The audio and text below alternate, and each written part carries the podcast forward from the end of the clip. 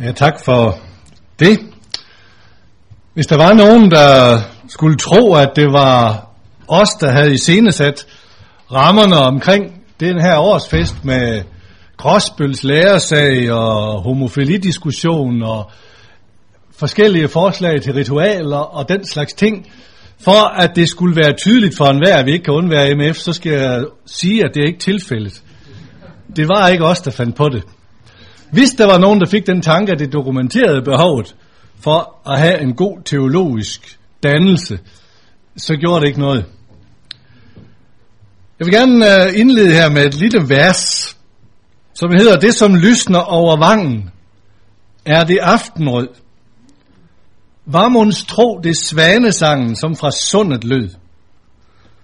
Blank kun står en gylden strime, slukkes den på ny. Hvad er denne brydningstime? Skumring eller gry?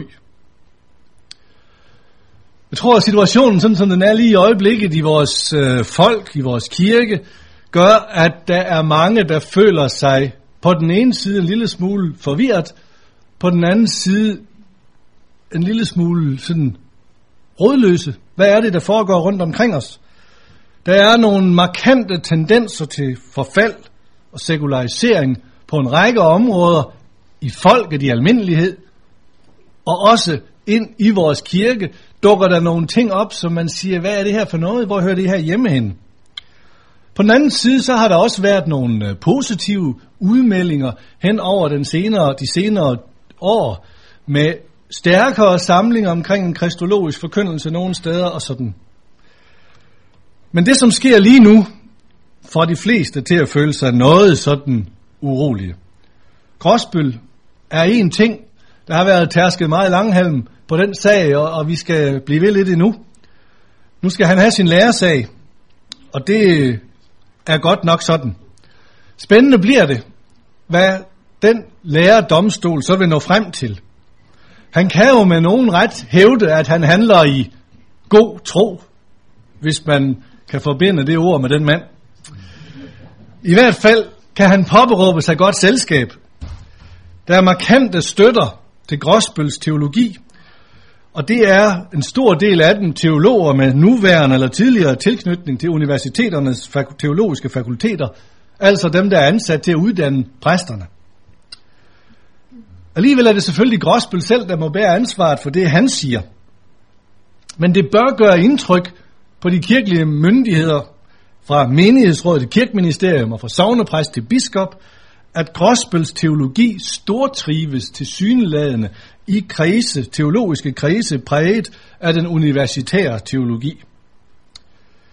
Og det understreger det, som er det helt specielt danske princip, at vi under ingen omstændigheder vil have, at de kommende præster bliver uddannet på samme grundlag som kirkens.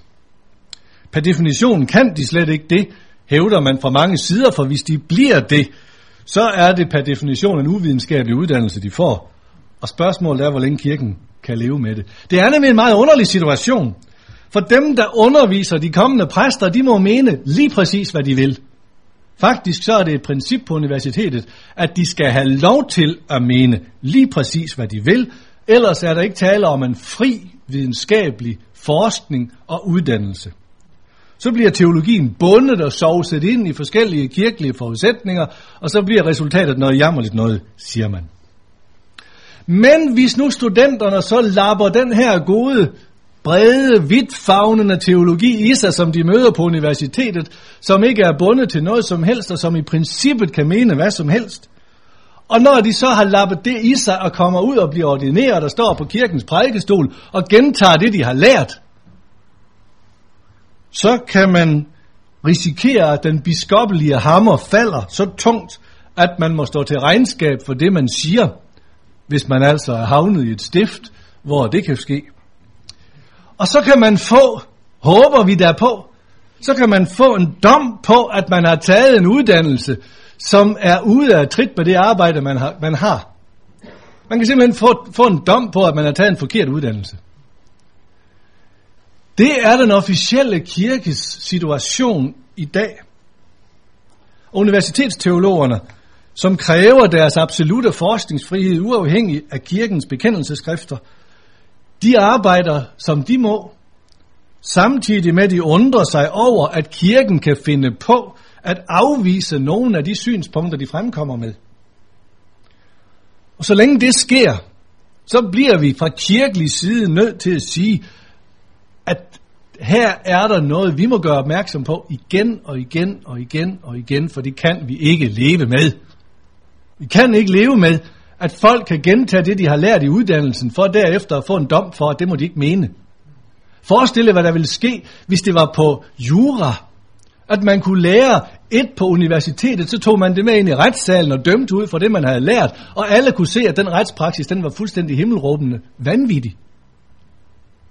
Eller hvis det var lærerne, som fik en uddannelse, hvor man bagefter kunne dokumentere, at nu gjorde de sådan, som de havde lært, og så døde folk ind ad en kant. Det er, det er så, så barokt, så det trodser enhver beskrivelse. Jeg tror, selv teologer, som er vant til at snakke meget, kommer til at mangle ord. Og det, som vi så indimellem oplever, når der så kommer en eller anden lærersag, som bobler op, så er, rykker biskopperne ud og beder om et godt råd, og hvor henter de det gode råd? Det gør de i betydeligt omfang hos skoleteologer. Folk, der er professionelt, akademisk trænet, har grader og alt muligt andet, og det vil ofte sige folk, der er ansat eller har været ansat på et teologisk fakultet på et universitet. Og hvis de så får et råd derfra, som de så gentager over for de præster, de skal føre tilsyn med, ja, så sker der det, at kirkens lærertilsyn faktisk helt eller delvist, for nu at åbne for alle nuanceringer, flyttes fra bispestolen, som er et luthersk anlæggende på et bestemt grundlag, over til et kateter, et fakultet, en undervisningsinstitution, som åbenlyst praler af, at den har ikke noget grundlag, der er sammenligneligt med kirkens grundlag. Den har ikke noget konfessionelt grundlag. Den er ikke bundet til en bestemt tolkning af hverken Bibel eller det kristne liv eller kristne tro. Og det er den forvirrende situation, vi er i og altid har været i. Og når det i nogle situationer går godt, så er det fordi man ikke drager konsekvenserne af den her modsætning. Fordi man kan jo godt lykkes med at have en nogenlunde god, eller en helt god, eller en rigtig god teologi, selvom man ikke er forpligtet til at have det på et universitet. Det kan man godt, man kan bare ikke vide det. Det er ude af kontrol. Sådan fungerer det. I den situation må det være tydeligt, at vi simpelthen har brug for et alternativ til en universitetsuddannelse af vores præster. Det kommer selvfølgelig nok heller ikke bag på ret mange her, at uh, jeg mener det. Faktisk kan man ikke rigtig vide, om jeg mener det. Fordi det skal jeg jo mene, og det skal jeg sige. Jeg kan håbe på, at det kan lykkes mig at fremlægge nogle fornuftige argumenter for, at det bør være sådan, sådan at alle jer, der ikke behøver at mene det, mener det. For hvis bare I mener det, så er det sådan set vigtigere, end hvad jeg gør, når det kommer til stykket. Fordi det er en tankegang, der skal bæres med ud, udbredes til den kirke, vi står i. Fordi den situation, vi er i, så åbenlyst i dag, er uholdbar. Derfor er vi også gået i gang med at promovere, udvikle, markedsføre vores eget produkt, en alternativ teologisk uddannelse. En bacheloruddannelse, den skal jeg ikke sige noget om her, andet den markerer, at vi er på vej med den, fordi Ingolf Henrik Petersen om et øjeblik vil præsentere den del af MF's aktuelle arbejde. Det, som jeg gerne vil understrege, det er, at det er et element i vores satsning på teologisk uddannelse, at vi ikke bare kritikløst og bevidstløst vil gentage det, som har været sagt i århundreder. Men at vi vil, vi vil en teologi, som er til tiden. Som henvender sig til de mennesker, der lever nu, og ikke dem, der levede for 25 år siden, eller for 50 eller for 100 år siden. Det er en et afgørende, et afgørende element for MF's eksistensberettigelse, at vi vil formidle budskabet, evangeliet om Jesus til de mennesker, der lever nu i et sprog og med nogle begreber og nogle billeder, som de forstår, så de kan tage imod det. De skal ikke først lære et nyt sprog, nemlig det sprog, man talte i efterkrigstidens Danmark for at høre evangeliet. Det er nok teologerne skal lære nogle nye sprog, græsk og hebraisk. Og dem, der har bevæget sig ind i de felter, ved, at det er ganske vanskeligt, hvis man skal lære et nyt sprog og tilegne sig et stof fra det nye sprog. Så vi skal blive i stand til ikke bare at oversætte fra græsk og hebraisk til et efterkrigstidens dansk, men til et moderne dansk, en tro til tiden og til tidens mennesker. Derfor er vi stolte af, at vi også har nogle undervisningstilbud her, som profilerer det. En af MF's lærere, Leif Andersen, som der bliver lejlighed til at møde senere på dagen, har en prædikenlærer under udgivelse om lige præcis det her, at forkynde og formidle til de mennesker, der lever lige nu. På den måde, de nu skal have det serveret for at forstå, hvad det er, det handler om. Der har været inspirationsdag her om formidling i nyere sammenhæng, alfa-kursus, den karismatiske strømning, for at være med til at sende et signal til de kommende studenter om, at man må forholde sig til de strømninger og rørelser, der er i kirken, og gå ud og være med til at formidle med inspiration fra de ting, der bliver prøvet rundt omkring på forskellige vis. Det har vi gjort i samarbejde med Dansk Oase og Dialogcentret, og på den måde er jeg også med til at sætte MF på et kirkeligt landkort, hvor vi står og agerer sammen med andre. Og i sidste uge begyndte der et undervisningstilbud om moderne åndelig ledelse, hvor Ingolf Finder Petersen og Flemming Bots, som er præst her i byen, underviser også, eller ikke kun studenter, men også øh, folk, som kommer udefra. Det vi vil med uddannelsen og med de nye ting, de aktuelle ting og den gamle klassiske teologi, læsning af de bibelske skrifter ud fra den græske og den hebraiske grundtekst, dogmatikken med udblik til de latinske tekster osv. Det vi vil med det, det er at give en inspiration til kommende ordets tjenere, hvor der er en sammenhæng mellem vores bibelsyn, vores grundlag, vores tro på skriftens ord og vores læsning af kirkens bekendelseskrifter på den ene side, og så den tjeneste, som man sigter på på den anden side. Og i den sammenhæng, der er vi nødt til at anerkende, at ude i kirken, det ved I også, jer der sidder rundt omkring, der kan der være folk, som kommer med forskellig baggrund, som forkynder den samme Kristus. Vi møder dem rundt omkring i vores kirker, rundt omkring i sovnene. Der kan der også være præster, som ikke har læst på dette sted, som prædiker Kristus, og menigheden er glade for at høre på det, og der får et ord, både som kommer fra troens hjerte, og rækker troens liv videre. Og det vil jeg gerne understrege også, at det er bestemt ikke i MF's interesse at underkende den gerning. Tværtimod, overalt hvor Guds ord lyder, så menigheden kan trives og troen kan opbygges, der vil vi være med til at glæde os over det. Heldigvis, selvom det kan stå sløjt til rundt omkring, så står det ikke så sløjt til, så det kun er os, som har et ord at sige til tiden. Gud fri os, at det skulle komme dertil også. Samtidig er vi også nødt til at sige, at en gang imellem, så er der nogle af dem, som så forkynder Kristus på en sådan måde, så vi glædes over at høre på det, som ikke har samme grundlag som MF, har et andet bibelsyn, et andet grundlag end det, vi står for. Der vil vi sige til dem, og vi vil gerne ind i en eller anden form for, for dialog, kritisk dialog med den gruppe også, at det går an at forkynde den opstandende Herre Kristus af tro og tiltro, også selvom man ikke deler MF's grundlag. Det ser vi eksempler på. Men vi vil alligevel godt udfordre dem til at sige, at så er der ikke en helt nøje sammenhæng i deres teologiske bygning, så at sige. Fordi hvis man skal forkynde den korsfæstede og opstandende Kristus, så må man hente sin viden om ham et sted fra, fra den hellige skrift. Og hvis man ikke kan hente det der, så har man ikke nogen steder at hente det. Og det vil sige, at den bestandige inspiration i den forkyndelsesproces, den kommer til enten at mangle, eller også kommer der til at være en eller anden form for mangel på konsekvens, hvis man på den ene side fornægter det ord, og på den anden side forkynder det. Og så kan vi jo håbe på, at selvom man fornægter det, så forkynder man det alligevel.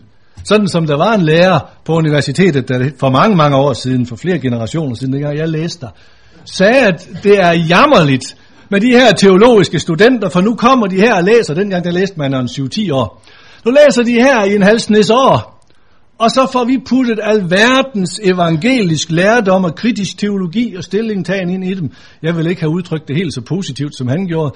Øh, men får puttet en masse kritisk teologi ind i hovedet på dem, når de kommer ud, så prædiker de alligevel det, de har lært i søndagsskolen. Og så er det, man siger, halleluja, Gud skal takke og lov for det. Så er alt alligevel ikke tabt. Men en gang imellem, så smitter det alligevel af, og hvis ikke det smitter af i første omgang, at man har fået hoved og hjerte fyldt af en kritisk teologi, så smitter det af i anden omgang, i næste generation. Troen tørrer ud efterhånden i det. Og når det så kommer til en eller anden tilspidset situation, så viser det sig alligevel. For mange af dem, vi nu kan stå sammen med, eller side ved side med, stå med under armene, i en kamp for, at den korsfæstede opstanden af Herre skal forkyndes, dem kommer vi pludselig til at stå i et modsætningsforhold til, når debatten falder på, om vi skal have et hvilesesritual for homofile. Hvorfor nu det? Hvorfor kan vi forkynde den samme Kristus det ene øjeblik, om søndagen, måske i to gudstjenester i den samme kirke, umiddelbart efter hinanden, for de samme mennesker, som kommer der, og synes, at det er der et par vældige præster, vi har her. Og om mandagen ryger de i totterne på hinanden i en debat om, om man skal have et hvilesesritual for homofile eller ej. Det er fordi, det kan lade sig gøre at fastholde et nogenlunde ortodokst syn på Kristus, selvom man har forladt et bibelsyn, et bibeltro bibelsyn. Og så viser det sig i den slags spørgsmål, når man skal afklare den slags anlæggender, viser det sig, hvad det er, der er grundlag for ens måde at vurdere på, ens måde at tænke på. Og det ser ud til, at vi nu har fået den her upassende debat en gang mere omkring homofilt ægteskab og eventuel indgåelse af det i kirken. Og de enigheder, der var opstået langt hen ad vejen omkring gospel eller imod gospels teologi, de er pludselig fuldstændig splintret i stumper og stykker på grund af den her etiske debat. Hvor der var et folk, der stod sammen og sagde nej til en gudløs teologi, så er der nogle af de samme, som sagde nej sammen, som nu er blevet hinandens modstandere. Det er en ulykkelig situation, som vi er kommet i. Desværre er der nok ikke noget at gøre ved det. Det er sådan, verden er. Det er hele den vestlige verden, som i øjeblikket bliver reddet, det rider os som en mare med spørgsmål omkring de homofiles rettigheder. Det er simpelthen blevet en falsk lakmusprøve på, hvordan vi ser på menneskerettigheder og tolerancer. Og det er helt urimeligt, for vi kan være uenige om alt muligt andet, uden at det får nogle konsekvenser. Det kan lade sig gøre som en god kristen at mene, at vi skal sende flygtninge hjem til tortur og fængsel. Det kan lade sig gøre som gode menighedsengagerede folk at gå ind for fri abort. Det kan lade sig gøre for folk centralt placeret i kirker og alt muligt andet, at gå ind for både det ene og det andet umenneskelige forslag. Men at anfægte at vi skal have et øh, anfægte den homofile praksis er udtryk for mørk middelalder. Og lige i øjeblikket er der ret mange røster fremme om, at vi altså absolut må have en berusforbud for præster i folkekirken, som kan komme i tanke om at mene den slags ting. Nu må vi se, hvor galt det går. Det er i hvert fald langt fra at afklare det nu. Nu har vi kun debatindlæggene, og debatindlæggene vil så på et tidspunkt resultere i nogle beslutninger, og hvad de beslutninger så kommer til at udkrystallisere sig i, det tror jeg ikke, vi i vores midte har nogen, der er profetiske nok til, at de vil være i stand til fuldstændig at forudsige. Så der bliver vi nødt til at vente lidt i spænding. Frygt eller håb, det afgør den enkeltes gemyt. Jeg tror, hele den her debat, vi er vidne til i øjeblikket, og med de alle de indlæg, der er i den, udspringer af nogle politikers lyst til at føre sig selv frem på nogle områder, som var relativt ufarlige for dem selv. Startede vel med statsministeren, som på et tidspunkt, hvor alt, hvad regeringen rørte, vil gik galt umiddelbart efter nytår, fandt et passende emne for at lave en eller anden mediestunt, og så sagde han, at han synes da egentlig også, at bøsser og lesbiske skulle have lov at gifte sin kirke. Det fik han så øh, skønt skyndt sig at sige bagefter, det var selvfølgelig hans private mening. Landsforeningen for bøsser og lesber, lesbiske greb den og gav ham årets laks. Vi var nogle stykker, der undrede sig over, at det ikke var en torsk. Men øh, det var det ikke. Han fik en laks, og så gik vi så ud fra, at så er den nok forbi. Det var den så kun et øjeblik, fordi så fik vi et udtryk fra Socialdemokraterne om, at man ville fremsætte et lovforslag, som gjorde det lovligt for kirken at indføre et hvilesesritual. De vil selvfølgelig ikke blande sig i folkekirkens indre forhold. Det siger sig selv. Det kunne de aldrig finde på. Og de radikale og SF'erne ville heller aldrig nogensinde blande sig i folkekirkens indre forhold. De ville bare rent teknisk fjerne en mulig hindring, hvis nu folkekirken skulle få lyst til at ændre på sin egen praksis. Det, der ikke blev sagt, og det, der skete i samme åndedrag, det var, at der blev lagt et kolossalt pres på opiniondannerne i kirken til at bede om at få det ritual. Og der var nogen, der gav sig til at argumentere for det, og kirken begyndte at diskutere med sig selv og med hinanden på den måde, vi måtte forvente det. Bittert, hårdt og bramfrit. Det er der, vi står i øjeblikket. Hvordan den debat lander, ja, det viser sig i løbet af en tid. Om vi kan slippe ud af den, uden at vi får gravet grøfter, det bliver meget vanskeligt at dække til igen, det ved vi ikke. Jeg vil gerne sige, at jeg tror, at jeg også taler på hele institutionen, så på hele egentlig den del af kirkens vegne, som, som vi hører hjemme i, at vi ønsker ikke den her debat. Vi kan ikke se, hvem den gavner.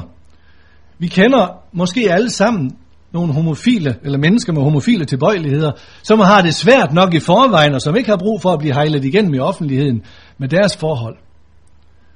Men hvis der er nogen, der vil have den her debat i kirken, så bliver vi nødt til at sige til dem, så får de den. Så får de den, og så får de den lige så hårdt, de vil have den. For vi kan ikke sige andet. Og der hvor vi kan glæde os over, da sagen handlede om gråspel, at der trods alt var nogle kirkelige myndigheder og autoriteter, som skred ind og sagde, her går grænsen. Så er vi nødt til at erkende, at der har været knap så meget trængsel om at få overskrifterne, når det handlede om at sige fra på det her spørgsmål. Derfor er der blevet lidt mere plads til vi andre. Det må vi så tage på os, og det gør vi så. Så hvis den her det fortsætter, så beder vi også om jeres opbakning til at gøre MF til et stærkt, en stærk bastion, som vil stå værn om en bibeltro praksis, forskning og undervisning og inspiration. Ikke bare til de kommende præster, de kommende ords tjenere, først og fremmest til dem, men også med nogle signaler, som går ud i vores kirke og i vores folk, som er med til at sige det, der må siges, koste så, hvad det koste vil. Hvor går vejen? Hvad vil der ske? Er det skumring eller gry? Ja, vi ved det ikke.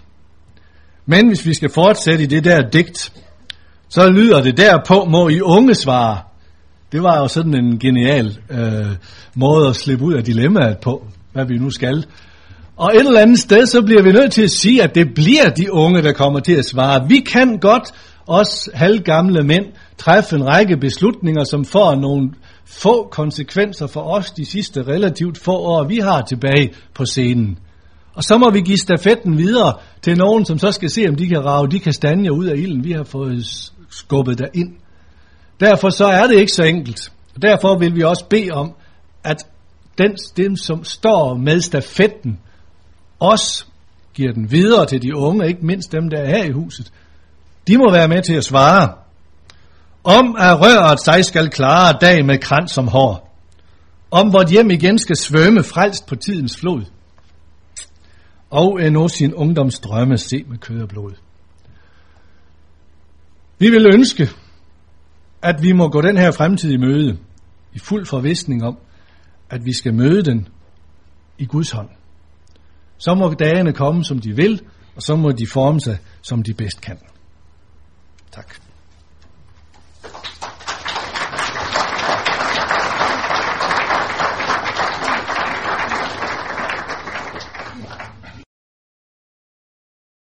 Ja, så skulle jeg få lov for ordet, og jeg har lyst til at begynde at sige, at I skulle bare vide, hvor meget det glæder os, øh, at I møder op sådan en dag som, den, som denne. Jeg som kommer her trofast år efter år, eller jeg som er mødt op her måske for første gang, det betyder rigtig meget for os i vores hverdag at have den her oplevelse af, at der er en flok venner ud over vort land, som er med til at bakke op om de ting, som sker her på MF. Og det er så også noget af det, som jeg skal give jer lidt mere indblik i nu i et kort indlæg. Hvis man havde siddet som en flue på væggen på MF i de seneste et til halvandet år, og hørt på de samtaler og drøftelser, som er blevet ført, så kunne man måske have fået den tanke, at der lige frem var indført en ny religion på MF. Bachelor. I hvert fald så er det noget, som har fyldt rigtig meget i snakken, både i lærerrådet og i bestyrelsen, og også blandt studenterne i kaffestuen og ude i vores rygerum. Det kunne ligefrem lyde, som om bachelor var det, som man så hen til, som det, som skulle føre MF ind i den nye og ukendte fremtid. Og bachelor, det lyder vel sådan tilstrækkeligt fremmedartet til, at man kunne tro, at det kunne dreje sig om en ny religion. Jeg skal berolige med, at øh, det er der dog ikke tale om. Men ellers så er det rigtigt nok, at begrebet bachelor, det fylder rigtig meget hos os i øjeblikket. Der tales om bachelor og om bacheloruddannelse i alle kroge af MF. Og det samme gør sig gældende, når vi kommer rundt i landet og skal fortælle om MF, at så fortæller vi også om de planer, som vi har om bachelor. Jeg skal forsøge at klare begreberne lidt, ikke bare med tanke på fluen på væggen, men også med tanke på os andre. Bachelor, det står for en akademisk grad. Det er en oprindelig engelsk og amerikansk betegnelse for den akademiske grad, som man kan erhverve sig efter 3-4 års studier på et universitet eller ved et andet videregående uddannelsessted. Man kan så enten vælge at stoppe der og søge job på baggrund af sin bachelorgrad, i det det kan være adgangsgivende til visse erhverv. For eksempel sygeplejersker og læger, de opnår en bachelorgrad, og det er det, som skal til for, at de kan blive almindelige sygeplejersker eller læger. Men i de fleste uddannelser, der er der også mulighed for at gå videre på et masterstudium, som så er en toårig overbygning, som for teologers vedkommende fører frem til kanteolgrad, i andre uddannelser til for eksempel kantmag eller grad. Det, som vi på MF har truffet beslutning om, det er at satse på at udbyde en bachelorgrad i teologi.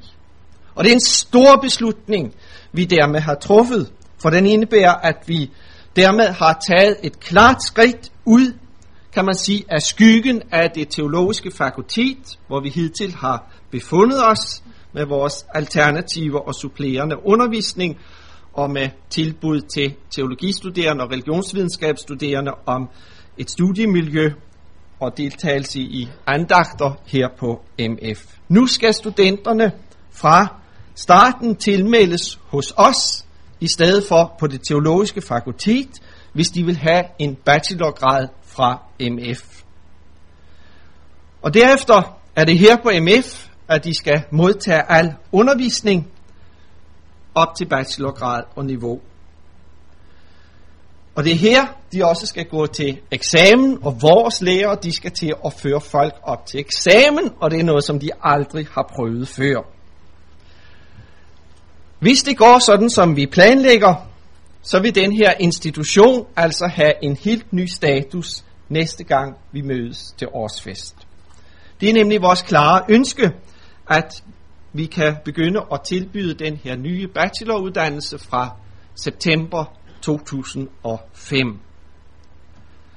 Det betyder også, at vi vil dermed have taget et kæmpe stort skridt i retning af det, som fædrene ved MF drømte om, da de grundlagde sammenslutningen til oprettelse og drift af et menighedsfakultet i Danmark. Det kan godt være, at gamle pastor Harbo Pedersen utålmodigt ville spørge, hvorfor vi dog ikke tog det hele i et hug og tilbød en master oveni, så vi kunne få et fuldt udbygget menighedsfakultet på én gang. Men det må han, jeg kan i gode grund ikke sige leve med, men så måtte forstå, at sådan er det altså blevet. At bachelorgrad, det er, hvad vi nu mener, at vi har kræfter til og muligheder for at tilbyde nu. Og det er også det, som vi har præsenteret for vores biskopper og andre, som i samtalerne har lagt vægt på, at vi dermed, øh, folk dermed får en fælles øh, kanteoleksamen, hvad enten de har taget bachelordelen hos os, eller de har taget den ved universitetet, så stilles de mere lige, når man kommer ud i ansøgningssituationen. Lige nu står vi der, hvor vi altså har indsendt en ansøgning til SU-styrelsen, hvor vi ansøger om, at vores bacheloruddannelse kan blive godkendt som SU-berettiget. Det er jo også en side af sagen, at vores øh, kommende bachelorstudenter kan modtage SU på lige fod med dem, der går på universitetet. Så de også skal få mad på bordet, om ikke ligefrem smør på bordet, så alligevel. Diakonhøjskolen, som øh, tidligere har kørt under højskoleloven, har fået sådan en SU-godkendelse nu. Det samme har uddannelsen til sovnemedhjælper ved Diakonissestiftelsen, og nu mener vi, nu må det være MF's tur til at få SU-godkendelse. I hvert fald så mener vi selv, at vi opfylder de krav, som stilles til det godt og vel. Vi har lige svaret på en række supplerende spørgsmål, som vi har fået stillet fra SU-styrelsen, og har sendt en fornyet ansøgning afsted, og nu forventer vi svar, i hvert fald inden årets udgang. Men jeg vil lægge det meget hen til jer som et bedeemne, at I er med til at bede om, at det her det må få en positiv udgang. Samtidig er vi gået til udlandet for at søge akademisk godkendelse af vores bacheloruddannelse ved et engelsk universitet, til såkaldt akkreditering. Det kan jo synes at være som at gå over åen for at hente vand, men det kan altså være samtidig være nødvendigt at gøre det. Når vi tænker på den behandling, som MF og specielt nogle af vores læger har fået af deres faglige kollegaer ved universitetet i den tid, som er gået, så har det ligesom ikke lægget lige for at henvende sig der og bede om akkreditering af MF. Det håber jeg, at man kan forstå. Et forsøg på at indgå alligevel et samarbejde med universitetet, som kunne indebære, at vores bachelorstudenter stadigvæk blev immatrikuleret derovre, og dermed også fik øh, deres SU uden videre. Det forsøg, det må vi sige nu, at det er mislykkedes. Vi har ført nogle forhandlinger med universitetet om det i det forløbende semester, men øh, det er altså ikke øh, faldet heldigt ud. I England møder vi til gengæld meget stor imødekommenhed hos den samarbejdspartner, vi der har fundet, Oxford Center for Mission Studies, som allerede har hjulpet øh, tilsvarende teologiske institutioner forskellige steder i verden til at opnå sådan en universitetsgodkendelse. Men de sætter os på hårdt arbejde med at redegøre for i detaljer og dokumentere alt muligt om den uddannelse, som vi har planlagt. Så vi skal sende et dokument afsted her øh, senest 1. december, som øh, vel bliver på omkring cirka 200 sider. Øh, så behandlingen af det hele det kan blive forberedt til den akkrediteringsbegivenhed, som er planlagt til at skulle finde sted i England i januar 2005. Det er et imponerende arbejde, vil jeg sige, som vores lærer har gjort for at få alle de her ting på plads, få pensumopgivelser og få aftalt, hvordan eksamensforløb det skal være, og alt muligt, som vi altså ikke her på stedet før har skulle øh, tage stilling til. Først og fremmest Carsten Wang øh, arbejder hårdt for tiden med at få de her ting dokumenteret og, og bragt på plads. Så vil jeg også lige fortælle om den øh, noget voldsomme mediestorm, som vi har befundet os i i de seneste par uger, og som nogle af jer måske har, har bemærket, som begyndte med en henvendelse fra en journalist i Jyllandsposten til mig om hvilelse af fraskilte, og som endte med at sætte fokus på, på MF og vores bachelorplaner, ikke kun i Jyllandsposten, men også en lang række andre øh, steder. Næste søndag så forventer vi en større reportage i Politikens PS, øh, efter at der var et par journalister derfra og en fotograf, der var på besøg her i onsdags. Og torsdag havde vi et besøg fra Jyllandsposten, og det er resulteret i den artikel, som nu sidder heroppe på, på øh, opslagstavlen, og som I kan gå op og, og kigge på der. En faktisk god artikel, synes vi selv, om, om øh, hvad vi har gang i her på MF. Så er vi indstillet på, så snart øh, SU-godkendelsen og akkrediteringen foreligger, at vi selv øh, vil gå ud til medierne med en offensiv, hvor vi fremlægger øh, vores planer og markedsfører vores bacheloruddannelse. Sidst, men ikke mindst, så glæder vi os over de 8-10 studenter, som vi er blevet kontaktet af, eller har hørt om, som har planlagt efter at skulle begynde på vores bacheloruddannelse næste sommer. Jeg tager hatten af, må jeg sige, for sådanne folk, som har modet til at begynde på sådan noget helt nyt og uprøvet.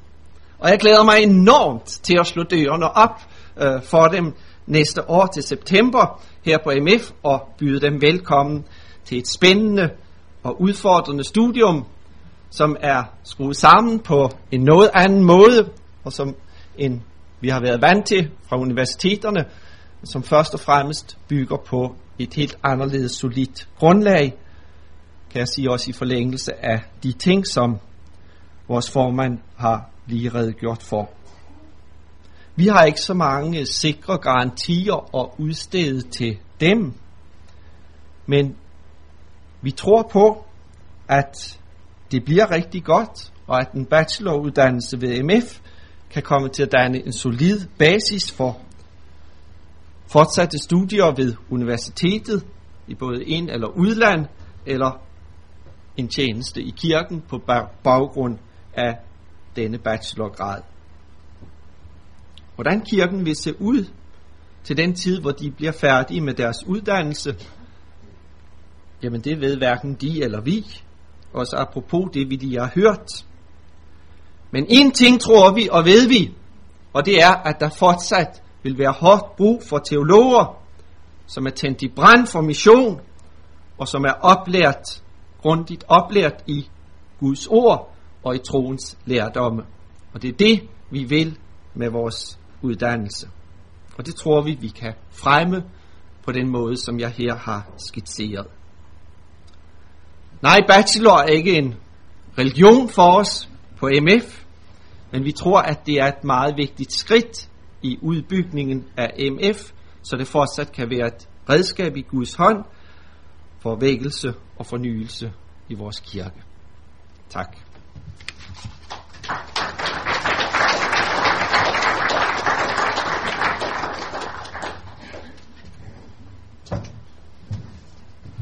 Tak skal du have, Ingolf. Der bliver nu øh, ret god lejlighed til, at man kan kommentere øh, noget af det, Jørgen har sagt, eller noget af det, Ingolf har sagt, stille spørgsmål til det, hvis man har noget, som man gerne vil have uddybet. Så skal I bare være velkommen til at komme frem med det. Det kan også være noget, som går på lidt noget andet, men som har med MF at gøre. Så er det årets chance for at komme og give en formaning, eller opmuntring, eller et eller andet til, til os på MF. Mens I lige tænker over det, så kunne jeg tænke mig lige at spørge Ingolf lidt mere konkret til, øh, hvad indholdsmæssig forskel er der på bacheloruddannelsen på universitetet, og så den bacheloruddannelse, som vi gerne vil øh, tilbyde. Kan du sige lidt mere om, hvad, hvad det kendetegner den i forhold til den på universitetet?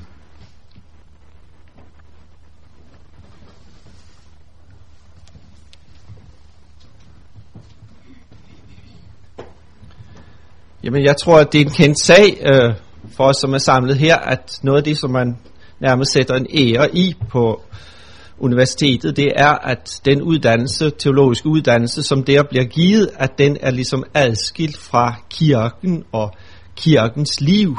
Jeg kan nævne som et kuriosum, at øh, studenterpræsten her i Aarhus, han, skulle, han har udtalt i øh, Weekendavisen, da han blev interviewet der, at han havde lov til at komme på alle fakulteter ved, på universitetet, undtagen på det teologiske fakultet. Og det er ret talende på en eller anden måde. For at øh, øh, der ønsker man altså alt, hvad der smager af, af kirke, holdt, holdt uden for øh, fakultetets område. Man vil ikke mistænkes for, at man ligesom er involveret i, i, i kirkens øh, anlægner. Og der vil vi jo gerne gøre en meget, meget stor forskel. Det er det, der har været ideen herfra helt fra begyndelsen. Og det vil komme til at præge den undervisning, som vi, bliver gi- som vi giver, at det dels er på kirkens grundlag, men at det også sker med henblik på øh, en kommende gerning i, i vores kirke. Og så vil vi derfor også have noget praktik øh, lagt ind i forløbet. Vi har lavet et forslag om et, et frivilligt praktikforløb, hvor man kommer ud, giver øh, mulighed for at komme ud i forskellige grene af kirkens arbejde og de kirkelige organisationers arbejde, i diakoni og blandt øh, folk af fremmed tro og, og så videre, og få prøvet nogle ting af, og minikonfirmander og hvad det kan være. Øh, foruden at der også bliver noget obligatorisk praktik i forbindelse med øh, praktisk teologi. Så er der tilbuddet at vores lærere står til rådighed for øh, samtaler med vores øh, studenter, personlig vejledning og den slags ting. Så, og så er der jo vores andagter og alle de tilbud, vi har på, de, på, den, på den front.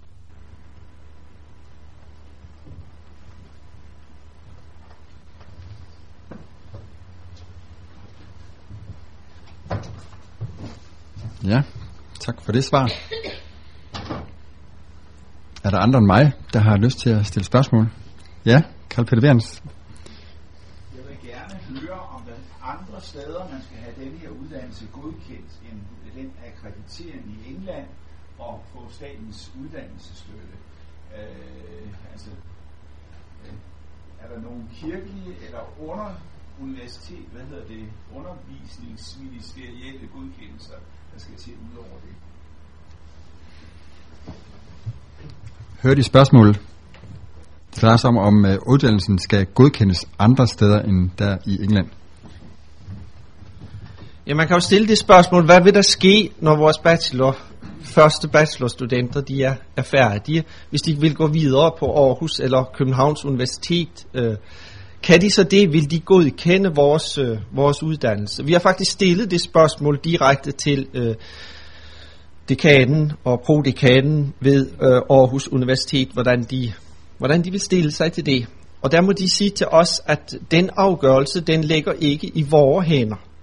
Øh, det er jo sådan, at øh, det mere og mere bliver sådan, at, at man skruer uddannelser sammen med dele fra øh, forskellige uddannelsessteder og fra forskellige steder øh, i, i verden. Og derfor så er der nu tilsat øh, en komité, et udvalg, en uvildig ko- kommission, som skal tage stilling i de enkelte tilfælde, når folk kommer med en bachelor fra et eller andet øh, universitet i Honolulu, ikke også, om det så ligesom kan, kan, kan være adgangsgivende til at gå videre på en, en masteruddannelse. Og det er ikke bare inden for teologi, men det er inden for, inden for alle fag. Så har vi selvfølgelig det, altså tanken er jo, at folk skal ende med at få den samme kantoleksamen øh, til at søge præstembede på, som det vil være aktuelt for, for mange af dem. Øh, og i den forbindelse har vi så taget kontakt med biskopperne og, og spurgt dem til, hvad de, hvad de mener om vores planer.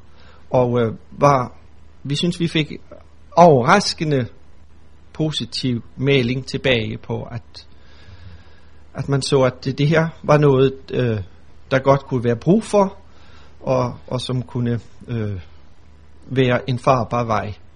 Men man lagde vægt på, at man stadigvæk endte med at få den samme kantoleksamen fra, fra en af, et af universiteterne. Men at der indgik en bachelorgrad øh, fra, fra MF så man ikke umiddelbart i hvert fald som en hindring for, at man skulle kunne få embede i kirken. Og det vil også være aldeles urimeligt. Altså der er ingen tvivl om, at, at der er flere i hvert fald af vores biskopper, som er, i, som er i gang med at vågne kraftigt op, også i lyset af gråspilsagen og, og den slags ting, for at øh, der er så brug for nogle nye boller på suppen. Vi kan ikke bare lægge præstuddannelsen i hænderne på, på et øh, universitet, som er aldeles øh, frigjort fra kirken. Jeg vil også lige tilføje, at vi ligger inden for den samme bekendtgørelse. Ja. Det, det er også en, en del af det. Der findes en bekendtgørelse for både bacheloruddannelse og masteruddannelse, og, og, og vi har lagt vores uddannelse sådan til rette, at den er inden for den gældende bekendtgørelse for øh, teologisk bachelorgrad.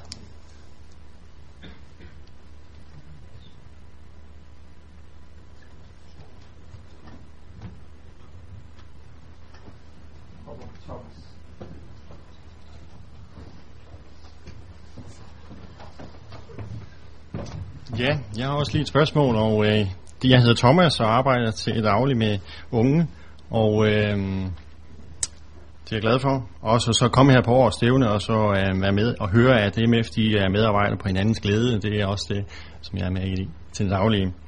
Jeg er også så travlt optaget, at jeg ikke engang har hørt ad, hvad min kone har fået ud af repræsentantskabsmødet, og derfor sidder jeg så med et spørgsmål, som jeg ikke kunne nå at få svar på fra hende af. Men øh, jeg har sådan set fået svaret fra, øh, på netkonventet og på mandelgrenen for teologer, og det er sådan, at øh, nu har vi hørt meget om til med MF's forhold udad til, men hvad med indad til. Og der er jo en sag, der hedder, at øh, der er en, en doktor Sol Geo Adamsen, som er, sådan er gået ud af folkekirken og ind i en evangelisk Luthers frikirke. Hvilken konsekvens har det sådan for MF øh, indad til, at han ikke ønsker at have nadverfællesskab, som jeg har kunne forstå det, og som vi også har debatteret lidt frem og tilbage, ham og jeg indbyrdes. Men hvad har I sådan at sige til vennerne omkring det? og til mig.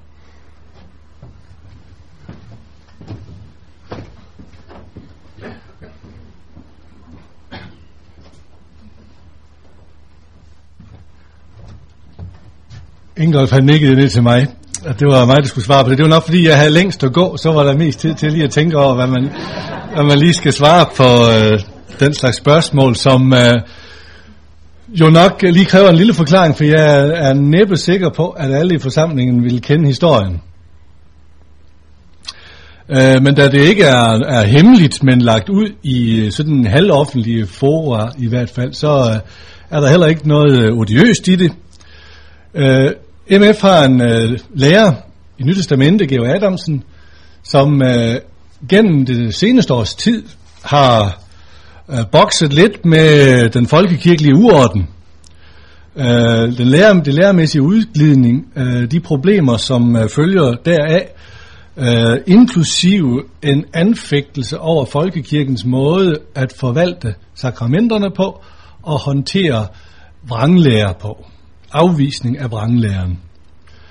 Øh, det har ført til, at Geo Adamsen og hans familie har meldt sig ud af folkekirken, Øh, og det i sig selv er der ikke noget principielt problem i i forhold til MF. MF er et luthersk foretagende baseret på de lutherske bekendelseskrifter og Bibelens autoritet. Vi uddanner præster, men det står faktisk ikke i vedtægterne, at vi uddanner folkekirkepræster. Øh, det er mere eller mindre, der har været mere eller mindre en selvfølge. Så jeg mener, der er plads til forskellige kirkepolitiske stillingtagen inden for rammerne af MF. Det lever vi fortsat godt med. Det, som gør, at den her sag så alligevel ikke bare får sådan et helt kort og helt enkelt svar, det er, at Georg Adamsen og hans familie har meldt sig ind i en frikirke, som hedder den evangelisk-lutherske frikirke. Og den frikirke har ikke noget kirkefællesskab med folkekirken. Og det vil sige, at dens medlemmer er ikke tilladt at deltage i nadvåren uden for den frikirke, med mindre der er tale om etableret kirkefællesskab, og det er der mig bekendt ikke med nogen herværende kirker i Danmark.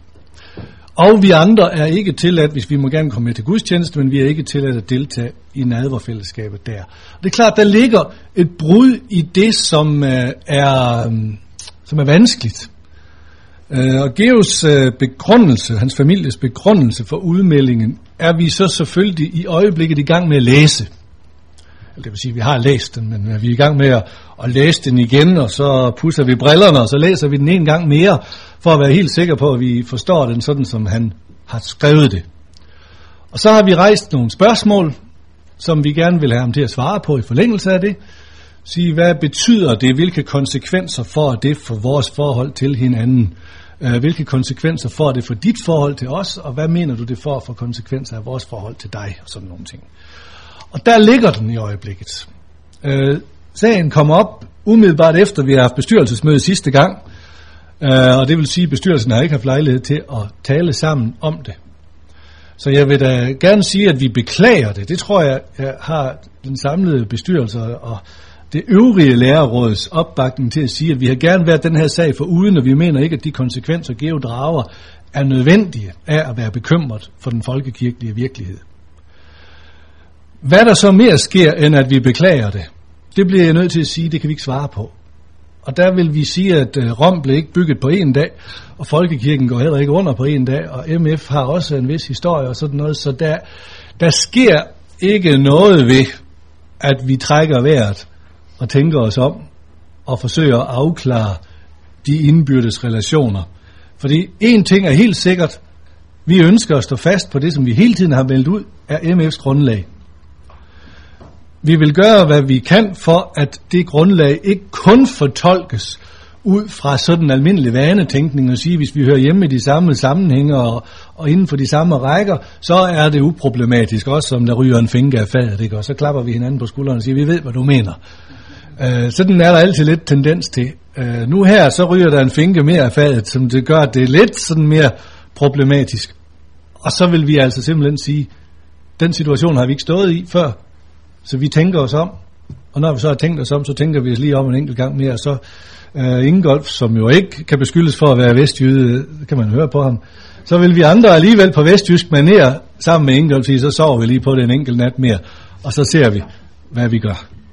Jeg tror ikke, jeg vil øh, gå længere med, med det her nu, men øh, der vil naturligvis komme en udmelding, øh, når den her sag afklarer sig. For det vil den gøre i løbet af de kommende måneder.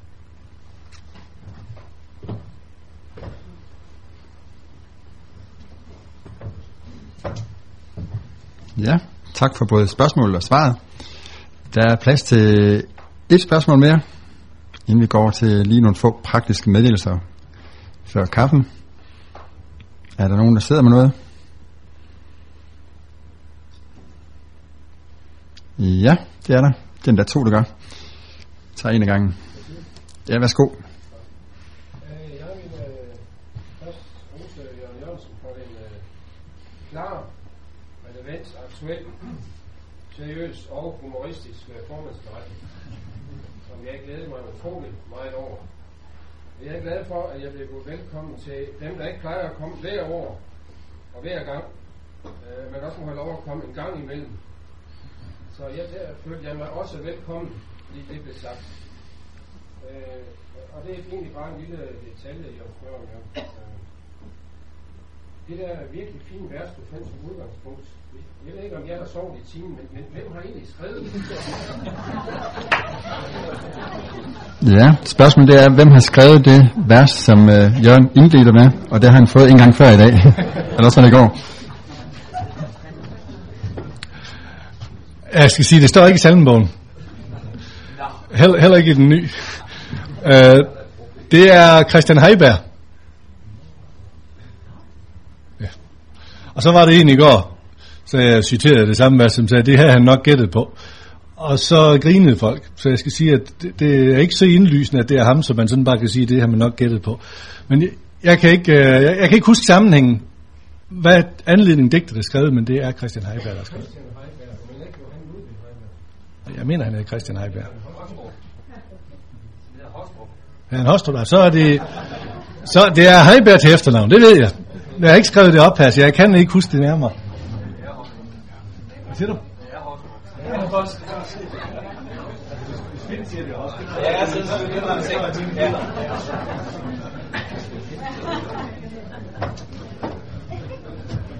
Ja, skal vi gå til en afstemning om det? Nu vil vi ikke flere spørgsmål. Nej, nej, nu tror jeg ikke, vi tør lukke op for mere her.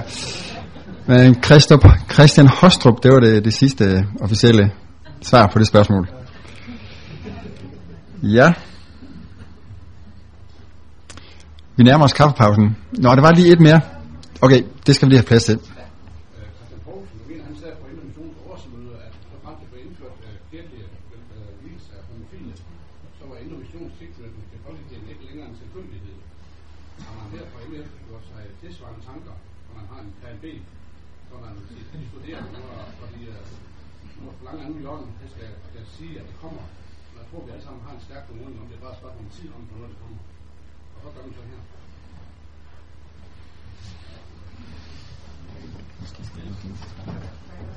Jeg blev spurgt om herinde, at, øh, eller kommenteret i forlængelse af Indermissions formand, som på Indremissions årsmøde siger, at hvis man indfører et hvilesesritual for homofile i folkekirken, så er Indremission ikke længere medlem af folkekirken med samme selvfølgelighed som hidtil.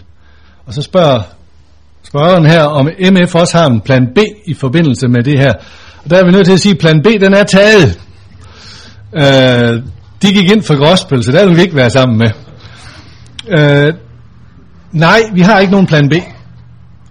Men der skal der ikke være nogen tvivl om, at MF har altid været villig til at tale folkekirken imod. Det er vi stadigvæk. Øh, selv vil jeg så at sige insistere på, at hvis de indfører et ritual, som man af principielle grunde ikke kan bruge, så øh, bør de anstændigvis fyres. Hvis jeg undsiger hvilesesritualet, eller dåbsritualet, og siger, det vil jeg slet ikke bruge, jeg mener, det er ubibelsk, jeg vil ikke have med det at gøre, jeg vil aldrig nogensinde anvende det, jeg er principielt imod, at det overhovedet kan anvendes, så går der ikke en måned, før jeg er fritstillet. Men hvis man indfører et nyt ritual, som vi principielt ikke vil røre med en ildtang, og siger, at det er lige meget, så, mener, så har vi det, man øh, på almindelig dansk kalder en helt ny situation, hvis ikke de vil drage nogle konsekvenser af det, dem der indfører det. Og så bliver vi andre nødt til at forholde os til, hvad er det så for en situation, vi står i. Og, jamen, jeg tror, at der, vi alle sammen håber, at vi ikke kommer til at stå i den. Det kan godt være, det er ønsketænkning. Men altså, perspektiverne er så vanskelige, så øh, man kan stort set vælge mellem pest og kolera. Øh, og det er vist lige, lige ubehageligt, tror jeg nok, øh, dem der har prøvet begge dele, vil sige. Øh, jeg tør ikke at, at sige, hvad vi gør. Men jeg vil sige, det bliver vi nødt til at forholde os til, når den dag kommer altså. Hvis den kommer. Vi skal bare passe på, at vi ikke bliver den selvopfyldende profeti, sådan at vi alle sammen går rundt og siger, ja, men altså nu rider vi stormen af den her gang, og det tror jeg helt oprigtigt, vi gør. Jeg tror ikke, det kommer i den her omgang. Det må jeg anholde mig for næste år, når vi skal til vendestævne, eller til årsfest, undskyld. Hvis nu det alligevel er kommet, så skal jeg nok sige undskyld der også. Øh, men jeg tror ikke, det sker denne her gang. Folketinget vedtager ikke det der lovforslag, og biskopperne ender med at slutte af med en eller anden floromvunden tale om, at man fastholder det her kompromis fra 97, og så bliver der ro lidt igen, så puster vi lidt. Men hvis så troens folk fra Skagen til Gæsser, de siger til hinanden, det kommer jo nok, så er vi dermed også med til at give carte blanche grønt lys til dem, der vil have det, og sige, I kan bare komme igen, fordi vi ved godt, vi taber. Vi har sådan set lagt os ned på ryggen og sagt, vi er, har overgivet os. Det har vi ikke. De skal have kamp til det aller yderste, før den her sag er tabt. Og jeg nægter at anerkende, den er tabt, før det står sort på hvidt som et uomgængeligt faktum. Uh, og hvis vi vinder en gang mere, så vil jeg i stedet for at sige til troens folk, der kan I se, nu har de løbet stormløb to gange, de kommer ikke igen, de kommer heller ikke igen tredje gang. For næste gang, der bliver stormflod, så er digerne endnu stærkere. Det er sådan, vi gør det nede i Sønderjylland, når det går galt. Hvis der er sådan lige ved at være digebrud, så sørger vi for, at næste gang der er stormflod, så er de lidt højere og lidt stærkere. Uh, og jeg mener, det, det vil være sådan, vi må tænke om det nu. Hvis det sker, Gud forbyde det, så må vi se, hvad der sker bag ved dierne.